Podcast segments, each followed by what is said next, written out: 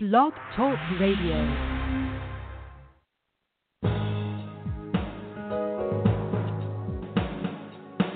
Welcome to the Neil Garfield Show, a presentation sponsored by www.livinglies.wordpress.com, GTC Honors, and The Garfield Firm, serving all 50 states with news and analysis of the latest bank scams against borrowers, homeowners, consumers, and investors, and providing legal representation throughout Florida.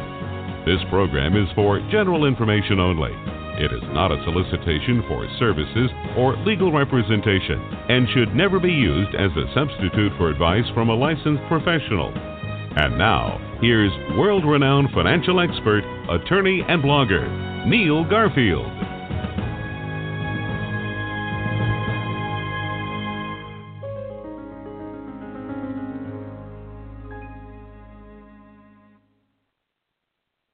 Hello again, everyone. Charles Marshall here on the West Coast, Foreclosure Show. It is Thursday, June 7th, 2018. And I will be talking about a number of things in our segment today. One of the things that uh, I need to bring attention to, uh, I will bring attention to right away because it's a a matter I think of really great significance is next Thursday. That is next Thursday, June 14th. Neil, Bill, myself, and Dan Quasha, who you may recall, uh, Dan is a, an appellate. Uh, he's a foreclosure attorney out of Illinois. He handles appellate matters as well as the underlying lawsuits associated with appeals. And he has a lot of appellate experience. And he had a case, U.S. Bank versus Lopez. And that case has had a lot of interesting twists and turns. And the four people I just mentioned that's Neil, Dan, myself, and Bill we will all be on next Thursday, having what I'm sure will be a very robust discussion about that case, about its implications, and there are a number of things happening in the appellate process right now that we would like our listeners to know about. So everyone should look forward to that. And again, that's next Thursday's show, and that'll be June 14th uh, 3 p.m. on the West Coast, 6 p.m. on the East. And for those of you in the middle of the country, either the Midwest or the mountains, check your times accordingly. As always, the West Coast Foreclosure Show, like Neil's show for himself, it is broadcast live, and we are here Today, I am here today in San Diego, broadcasting the show for you from San Diego today. This show, as always, is brought to you by GTC Honors, Living Lies, Lending Lies, AMGAR, and it is made possible because of donations from listeners like you. Thank you. Any amount you are able to donate is much appreciated and you can donate directly by selecting the donate button on the blog at www.livinglies.wordpress.com. And the one other thing I'll say in connection with the show next week uh, check Neil's blogs for additional related updates and information that it will be useful for listeners to to review and and just check out prior to next week's show.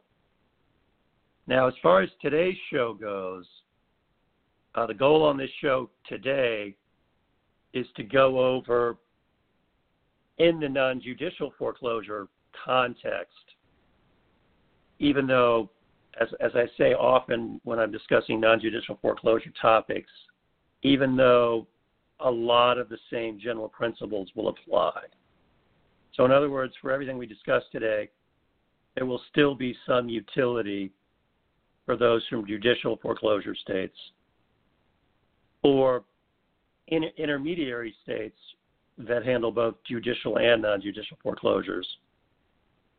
There's a lot that you'll be able to uh, to use as kind of a jumping off point to look into these matters further. Now, on the issues of taxes, there have been some significant developments. And on paper, they're worrisome, but at least in California, that worry has been greatly mitigated. So I'll, I'll tell everyone what I mean by that. Here in California, back in 2008, 9, 10, when the market crashed and so many properties were going to foreclosure,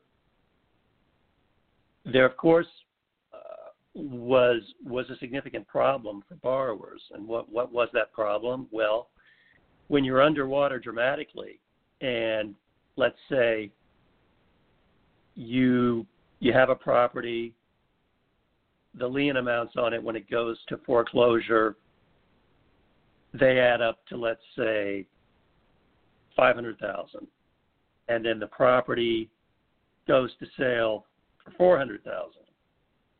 Well, that hundred thousand dollar discrepancy, as as many listeners will know, having run into this or even followed some of the permutations of how this works. Some listeners will know, and for those who don't, I'm covering it now. It looks like a hundred thousand dollar loss, and on paper it is a hundred thousand dollar loss to the lien holders.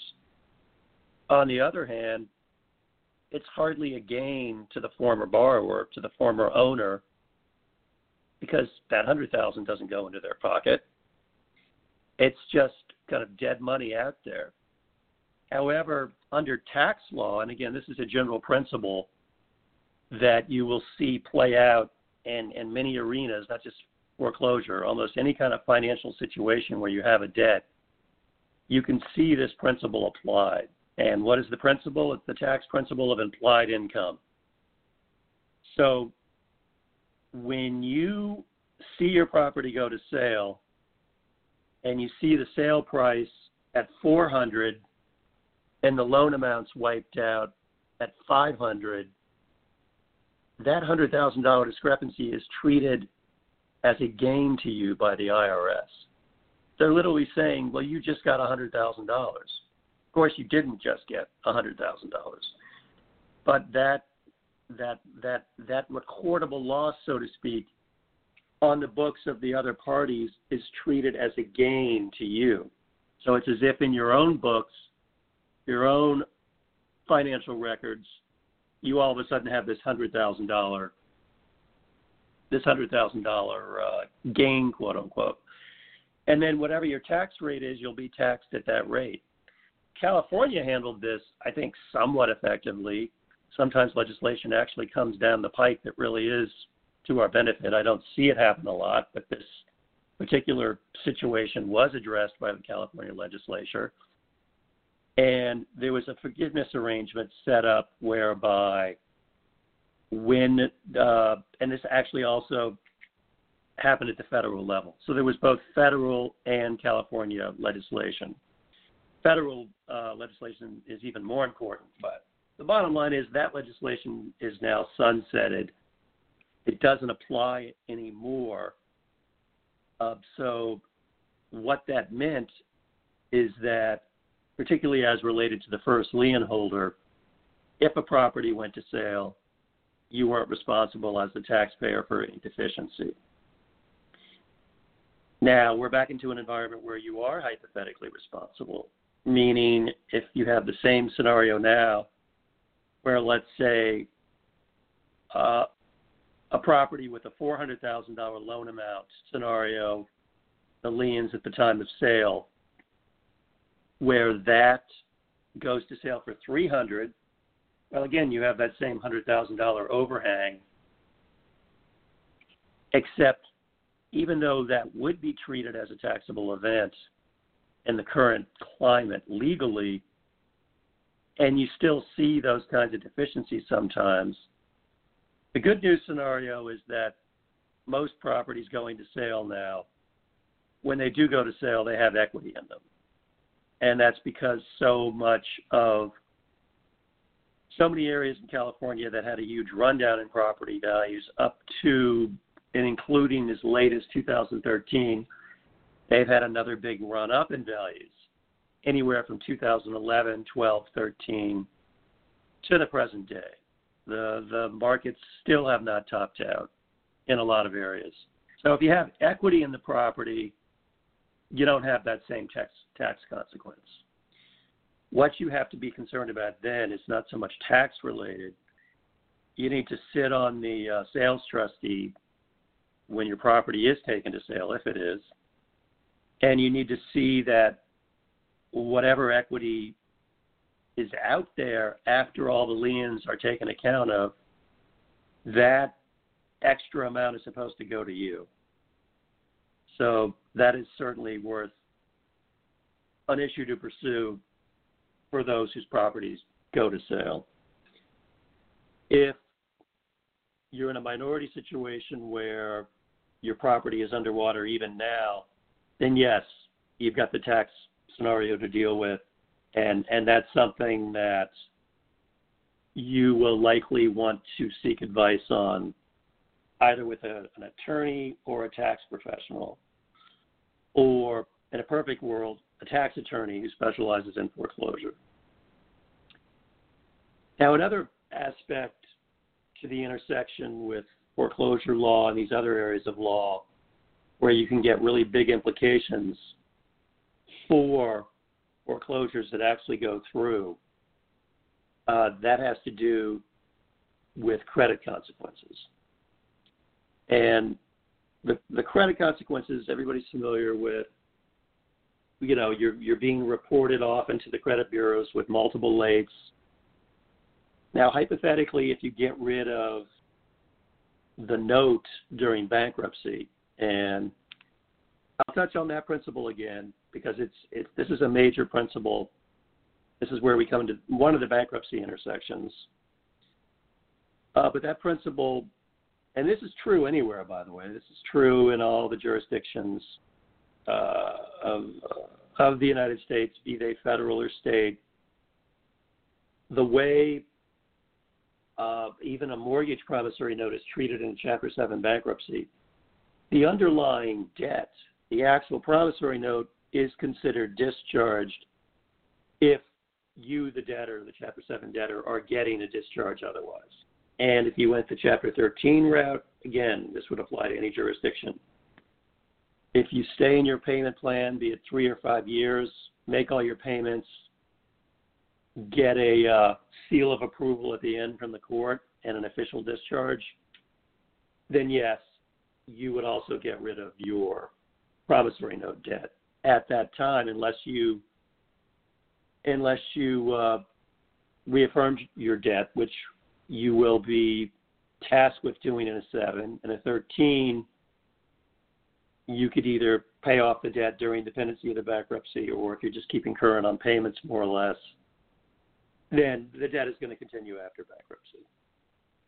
Nevertheless, if you're looking at a Chapter 7 scenario, there, the promissory note does go away, but like any promissory note situation where there is a security interest, the creditor can still take the security interest. That is their remedy. The way I explain this, and I'll explain it here this way, you could be talking about a couch, you could be talking about a boat, you could be talking about a car, you could be talking about a home. If you filled out a security agreement, and, and remember I said couch, yes, that does happen. There are certain department store chains. They're typically not the big ones. They're typically maybe regional ones that that maybe have half a dozen outlets in a specific city or county. What they will sometimes do and the borrowers uh, borrowers well when you finance the couch let's say it's a leather couch seven thousand dollars so you finance it and what that looks like in the real world is you just do a credit card purchase and there's no separate agreement, well, that's an unsecured debt. If you don't pay on the credit card related to the purchase of the couch, then the the seller of the couch can't come after you. They can't come and get their couch back. But if you signed a security agreement at the time, no matter how you did the financing, the security agreement could and would say, if, it, if it's something you signed and something that was put in front of you that you signed, it could and would say, so with a car, so with so with a house even. These security agreements look very similar. It basically says if you default on the underlying promissory note, we're going to take back the security.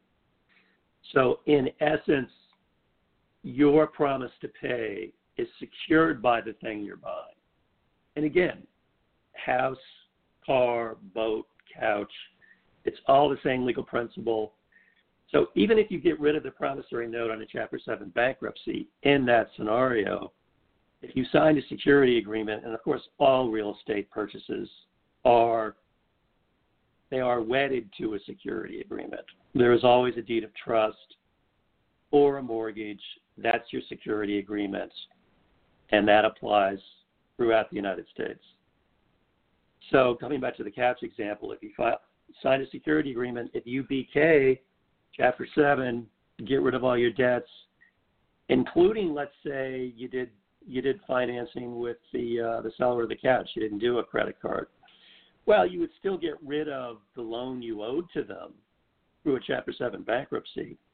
However, if you signed a security agreement that said you default on this note, and that would include getting rid of it in bankruptcy, you default on this note, we're going to take back the security. So that's why, even when you go into Chapter 7 bankruptcy, whether or not you're intending to keep your house, yeah, you get rid of the promissory note on the house, but you're still going to have the creditor often come into bankruptcy court, file a motion for relief from stay. That's the automatic stay that otherwise prevents them from collecting against you. And they're going to make the argument, which will be accepted unless you can prove in some kind of adversary proceeding, in some kind of opposition to of claim, that the mortgage creditor should have filed. In other words, close the loop on that. You have to show they don't have standing as a creditor. Otherwise, they're going to win that motion for relief from stay, not just nine times out of ten, uh, maybe invariably. It would be hard to think of a scenario where they would not win. You have to show that they don't have the legal right to collect on that on that debt at all. And if you can challenge successfully their standing, then the security instrument supporting the note doesn't doesn't allow them to collect at all. Now, other credit consequences when a when a home goes to sale, there can be situations where some of the lien holders will come after you. However, at that point, it's an unsecured debt.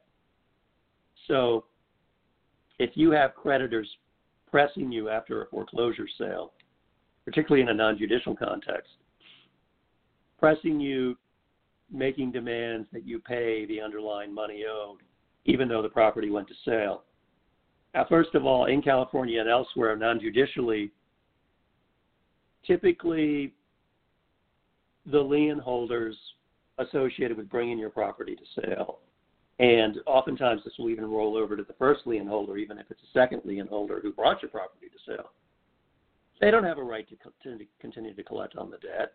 And the non judicial foreclosure scheme, as it's sometimes called, is meant to essentially end the litigation related to the property. It's meant to say, okay, this is not going to be in court, therefore, everybody's rights are going to be resolved right here.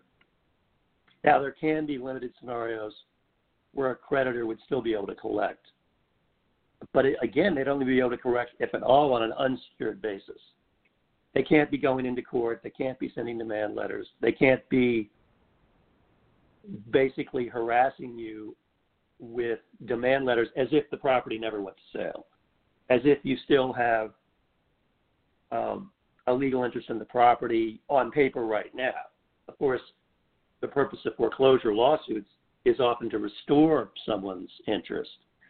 But until and unless that happens through either successful litigation or a successful settlement, that's something that will not be resolved uh, unless you do get a successful settlement or a successful litigation resolution. Otherwise, there can be situations where the so called creditor will come after you and try to collect on this debt. Now, there could be situations where you need to be paid in a Chapter 7. That gets complicated, but this is another area where you're going to typically seek expert advice and uh, you know whatever jurisdiction you're in, be it California, another state, federal, you're typically going to be looking for advice from an attorney specialized in that area. Uh, unlawful detainer, big, big, big uh, part of the foreclosure environment in California. We, we talk about that on this show off and on fairly frequently. Now, the unlawful detainer intersection is quite complex in and of itself. Uh, there's a lot of bait and switching that goes on from those nominal trusts who so often show up to to bring these these uh, unlawful detainer cases after a foreclosure sale. In other words, when there's a foreclosure sale in California or any non-judicial state jurisdiction for that matter, or a non-judicial uh, particular legal action, even if it's in a state that doesn't see a lot of, of such actions. Uh, what happens? What happens with unlawful detainer is that can be an incredibly summary process in some states, but in California, it's it's a real meaningful protection. Of course, it's not ideal, but it is pretty effective. And what it involves is this it involves the sensible creditor going in, you know, sometimes it's the servicer, but usually the servicer is not claiming to be the nominal holder of the debt, is not claiming to be the nominal holder or owner of the note. They are acting on behalf of some securitized trust in quotes, in air quotes, of course. And that party will send a three day demand letter followed up by an unlawful detainer lawsuit as the quote unquote new owner. Because, like in bankruptcy practice, unlawful detainer cases will put you, the borrower, into some very odd legal frameworks. So, what happens in the non judicial foreclosure context? When, of course, because in the vast majority of cases, let's say your property goes to sale at 3 p.m. on a given day. Well, theoretically, once the paperwork on that is finalized that afternoon, and particularly when it's recorded, but legally even before it's recorded, you're no longer the legal owner of the property unless and until you can get a court ruling to show otherwise. So, what happens is you are considered an illegal tenant but you're not an illegal tenant with an agreement to pay this particular party, and the party didn't exist up until the time that they bought your your property at foreclosure. So whether the nominal trust who brings a certain property to non-judicial foreclosure sale, whether they take the property back, quote unquote, with what's called a credit bid, or whether they whether a third party buys the property, and this is something I've also explained to to uh, to those I'm talking to these matters about, uh, and I will give my usual disclaimer again that everything I say today is not legal advice. You should consult with a legal professional. If there's a tax or other intersection, tax professional to vet everything that's discussed on this show, to follow up on and and get further details and clarifications about everything that's discussed on this show. Uh, but just to finish the loop on that, when you are in an unlawful detainer situation, in California, you can't just be kicked out. Now, that's true anywhere. There has to be a legal procedure for treating you as an illegal tenant. Now, some states that legal procedure is so thin and anemic that it is almost as if you have very few rights. California, you do have some rights. And if you fight an eviction lawsuit, procedurally, you can extend your time in the property no matter what else happens. Sometimes months, certainly many weeks. Uh, but similar to other states, and and again, actually not as not as bad as other states. In California, if there's an actual lawsuit, that's a summons and complaint related to what's called an unlawful detainer. If you are sued and you do nothing, a default can be taken against you literally uh, after five days from service. So you've got five days from the time of the service to respond to the unlawful detainer complaint. And if you do respond legally, and there are a number of ways to do that, and again, consulting with particularly an attorney professional who handles that area is something, if you're in the situation, that would be quite useful to do. Uh, but you need to go through a number of kind of angles and legal procedures to get these cases litigated in a way to set yourself up for settlement. And ideally to reverse the sale, though I will tell you that is a very tall order. It can be done, but it is it is a very tall order. Now, the other aspect to this uh, for today's show was the estate planning intersection. The reason that matters is in estate planning, like so many other areas, is the legal principle, the first principle, that when property rights are transferred, property rights are implicated, you take those rights both as to the assets, as to the pluses, but also as to the debts, as to the liabilities. So, in a non judicial foreclosure context, and this is a complicated principle when it applies to estate planning, the liabilities associated with the sale of a particular property, there are scenarios where they can flow through from the borrower, even when the borrower becomes deceased, to whoever inherits the given situation.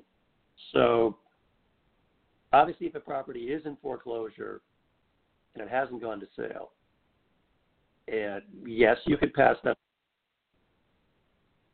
You could pass that property in an estate planning context, and the rights and liabilities would flow through. If it's gone to sale, well, at that point, there's no legal property to pass.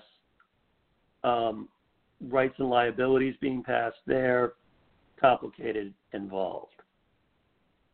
And that wraps up our show for today. Again, I encourage everyone to uh, be with us next week for Dan Quasha. Until then.